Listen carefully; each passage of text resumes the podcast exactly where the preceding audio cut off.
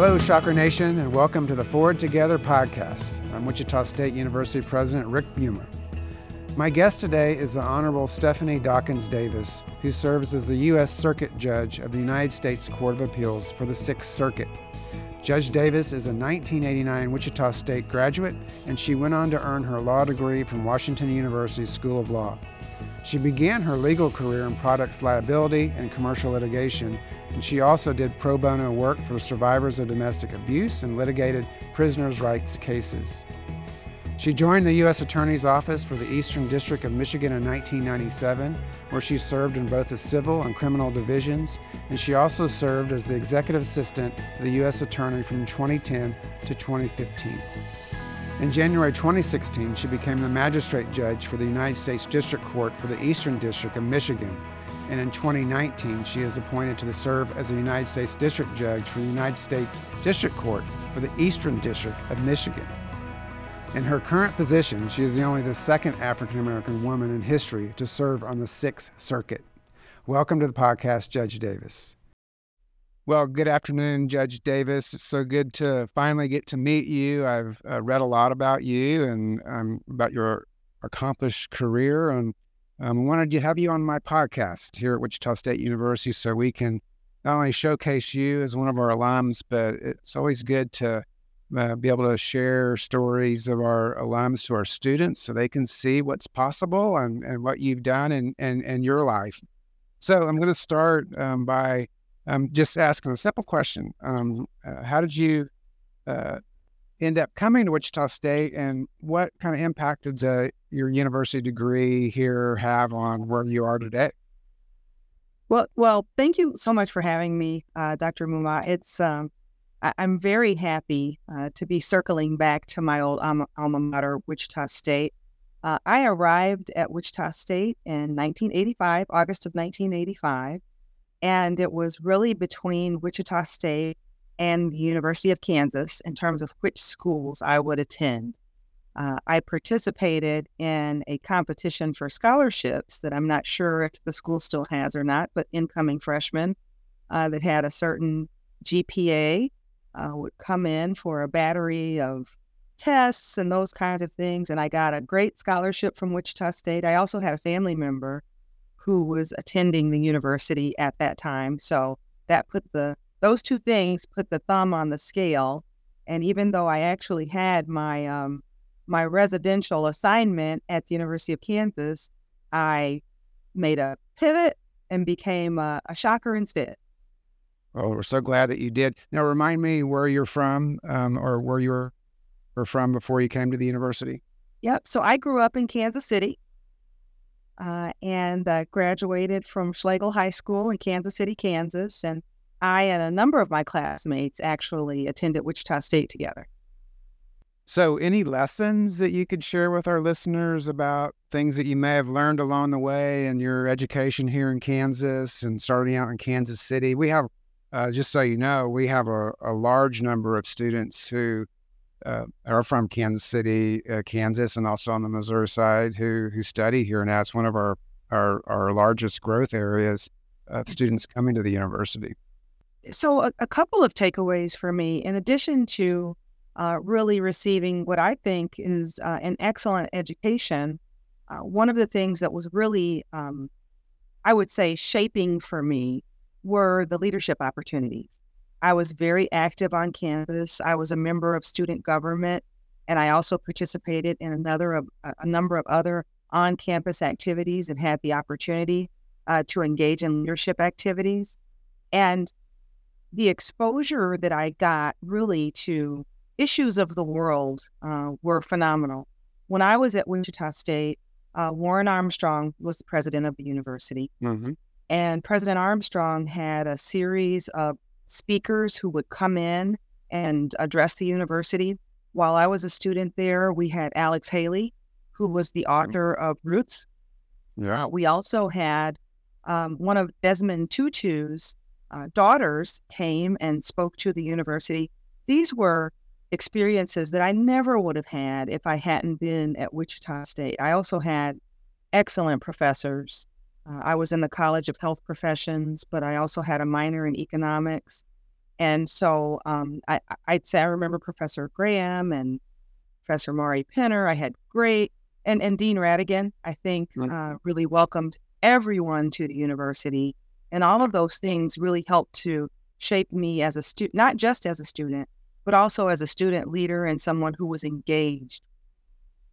Yeah, well, you you mentioned um, three names there that all those individuals are still around in some way, uh, you know, either retired but still connected to to the university. And, it's interesting that you mentioned Dr. Rhatigan. Um, any student I talked to or alum that I talked to uh, uh, who was here during that time, they mentioned him because uh, he's he's made a, a, huge impact on on so many of our our students today and in the in the past, and of course, our, count me amongst them. Yeah. Um, well, yeah, it's kind of intriguing. You told me that, um, or you said earlier uh, that you were a student in the College of Health Professions. That's where um, I used to teach as a faculty member, and, and I believe you uh, had a degree or got a degree in healthcare administration. Is that is that right? Yeah. That's right. Yes. And so, tell me um, how you made that transformation to from that area to practicing law. What what was there a connection there, or or is was there anything that you were doing to utilize those school those skills that moved you on to into the law area? So I, I would say that I began um, as a, I was either pre med or physical therapy major because I really thought that I was going to be a hands on uh, medical professional, mm-hmm. and uh, a couple of things kind of changed that. Uh, I was always involved in uh, debate and forensics and public speaking and uh, very interested in things that were going on in the, you know, advocacy, I would say. Uh, nevertheless, I was also interested in, in health professions. Uh, when I took organic chemistry, it kind of shifted what I thought I should do. Uh, the, organic chemistry class was super challenging uh, and made me really think okay, are you going to pursue um, really a career in the sciences, uh, or are your talents better suited to maybe something that has to do with advocacy and public speaking? And so I wanted to, I, I kind of made that shift after my sophomore year.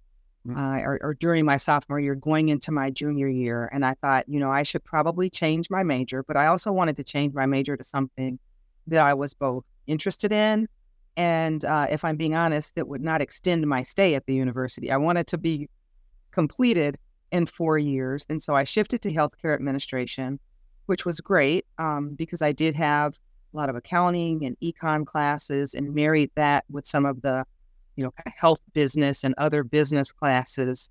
Uh, I had a co-op experience um, at one of the local, um, actually at a nursing home and uh, a, a, local, it's probably an HMO now, but back then it was a PPO, uh, and thought that that was wonderful. And so when I when I made the shift, thinking I'm going to get into the legal field, my thought was actually that I would get a joint JD and Master's in Healthcare Administration, which mm-hmm. Washington University did offer.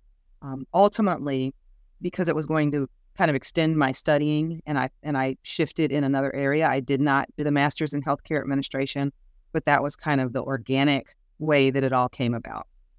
So tell tell um, our listeners what what is what's what's the day like for for you and what what what you what do you do in, in terms of your work? I, I'm kind of familiar with what happens in um, different lawsuits that you know all universities get involved in from time to time, but I don't know if everybody really fully understands the kind of work that you do and how that all plays out in a day. Sure. So the Sixth Circuit Court of Appeals covers um, federal appeals from four different states. So I'm here in Michigan, but we also hear appeals from um, Ohio, Kentucky, and Tennessee. As a, as a district judge, which is what I was before, that's a trial level judge. And so I heard federal lawsuits that were filed in the Eastern District of Michigan, which is basically the eastern side of the state. Once I was appointed to the circuit court, that meant that I would hear cases not just from Michigan, but also um, from those other three states that I mentioned Kentucky, Ohio, and Tennessee. So our judges, and we have judges from all four states that make up the Sixth Circuit. Um, and so what that means is, is that whereas as a trial judge, I would sit as the singular judge and have a case from its inception all the way through trial. As an appellate judge, I'm only hearing the appeals from judgments in those states. And I sit with two other judges uh, in a panel of three to determine whether or not there was an error made um, in the trial court or if there is some grounds to overturn a decision that was made in the trial court. So, tell tell our listeners um, uh, uh, what what are you what are you most surprised about in your role now as a, a judge, as a uh, compared to when you were an attorney and um, doing uh, that that kind of work? And what what, you, what is surprising to you about the work that you're doing, and, and has it changed in any way um, since you've been in your role? Well, I can't say there have been uh, very many surprises. Uh, I was a federal practitioner for about um, 18 years, and I had been a lawyer for almost 25 years before I joined the bench. And so I had seen um, lots of issues that would go before the court. But I, but there have been some, I guess, small surprises in making the transition from district court to circuit court. So I mentioned as a district judge, you know, you're um, wholly responsible for your docket and you're in charge of your docket. And so mm-hmm. you um, you kind of make decisions about the pace of things, uh, kind of what's going to happen. And there's flexibility in terms of, you know, if you have a trial that is supposed to go for a week and maybe it winds up going for eight days and you need to shift some things, you could do that. Um, and also, you don't have to consult with anyone else because you're making those decisions. You have to follow the law, obviously, but it's just you. Uh, as a circuit judge, you know, if I'm, I mentioned that I sit on panels of three, um, rarely, I shouldn't say rarely, but as as frequently as not, neither of the other two judges that are on the panel are here in Michigan with.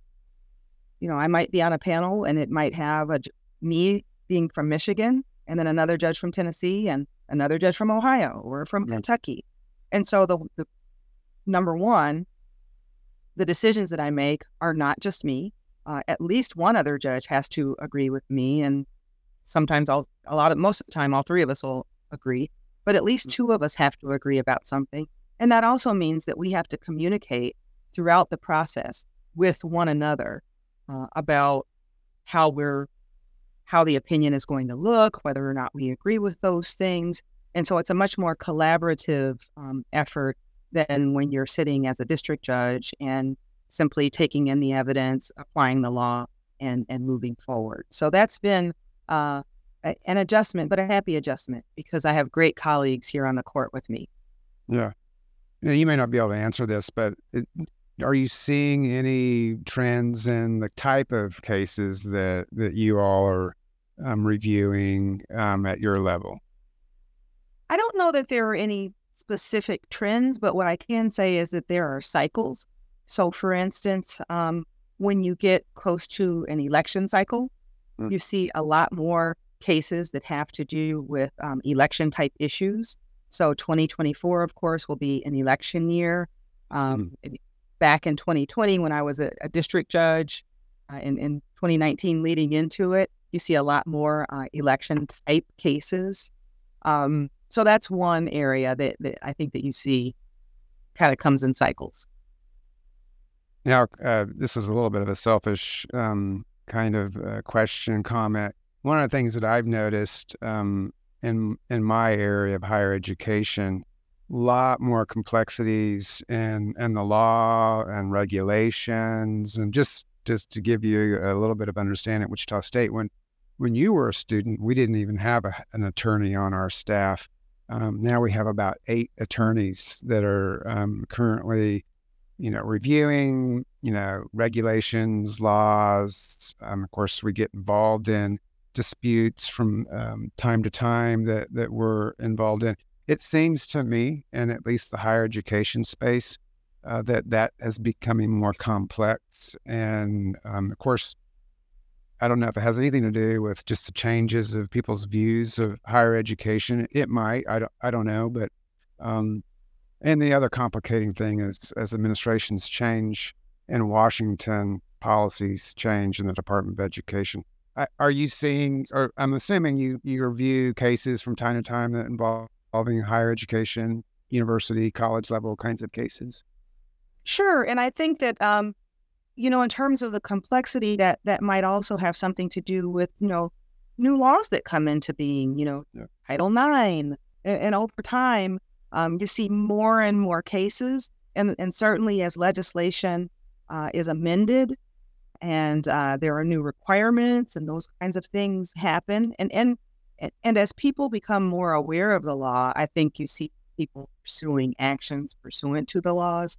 And so, certainly, um, I, would agree with you that uh, untangling some of the issues that come up can be pretty complex.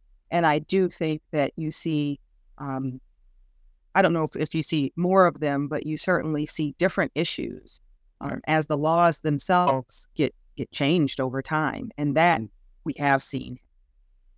Yeah, most of what we see a lot of is, of course, Title IX related um, issues, Title VII, um, those sorts of things, and and you know, there's just and rightly so. There's just more expectations um, for us to make sure that people, you know, are able to come to the university and and not feel discriminated or um, you know feel harassed and, and those sorts of things. And so um, yeah, we're in the throes of that all the time. So, last question or comment, if I could get from you, um, if if you could give any advice to some of our incoming students um, about um, what what they should be thinking and and and their uh, college uh, time frame, their career at the university, and going forward, what what would that be? um, uh, I would know, I know they'd really appreciate hearing from you, especially. Yeah. So my best advice, um, aside from studying hard and making sure that they're doing the best that they can do in their classes, is also really taking advantage of all that the university does have to offer. One of the things that I loved about Wichita State was that it was a very welcoming environment. Um, you immediately felt embraced by people who were high high up. I mean, the fact that you know, I, well, of course, there's always Dean Rhatigan, but the fact that, um, you know, President Armstrong, for instance, would regularly invite students to things that were going on on campus. Um, there were so many opportunities, you know, even if you're not in a leadership position within an organization, there were so many student organizations uh, right. to become involved in, whatever your interests were.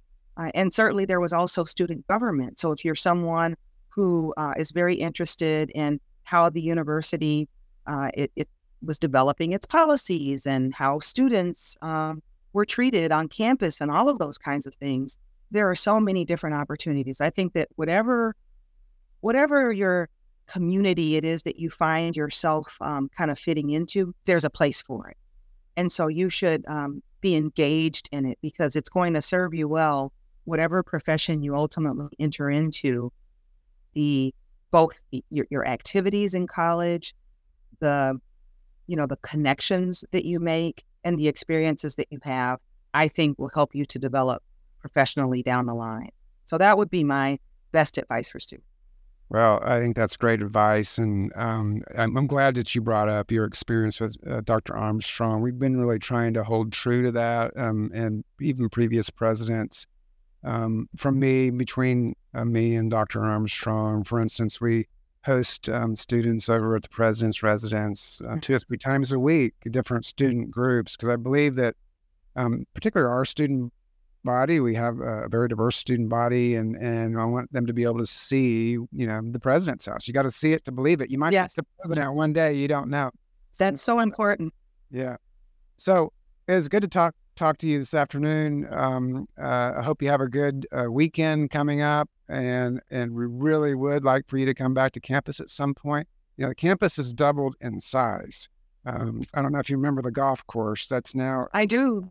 Yeah, it's an innovation campus now. Um, we have more than 50 companies located on our campus working with our um, students, big companies like Deloitte NetApp and um, uh, Spirit Aerosystems, Textron Aviation, um, headquartered on our on our campus. Some of these uh, entities, since really giving a lot of experiences, varied experiences for our students. I'd love for you to see that. Um, it, it's always good for people who've been gone for a long time to come back because they just can't believe the transformation. Well, that is very exciting to hear, and I'm going to make it a point to come back to Wichita State, and I, I, I'd love to meet you in person and meet some of the students also. Well, uh, we hope we can arrange that. We'll hold you to it. Um, you have a good rest of your day. Thank you for joining the podcast. All right. Thank you, Dr. Muma. Take care. And thank you all for listening. Joining me next month, where my guest in the studio will be Dr. Elizabeth King, President and CEO of the WSU Foundation and Alumni Engagement. And be sure to rate, review, and subscribe wherever you listen to the Forward Together podcast. Go Shockers!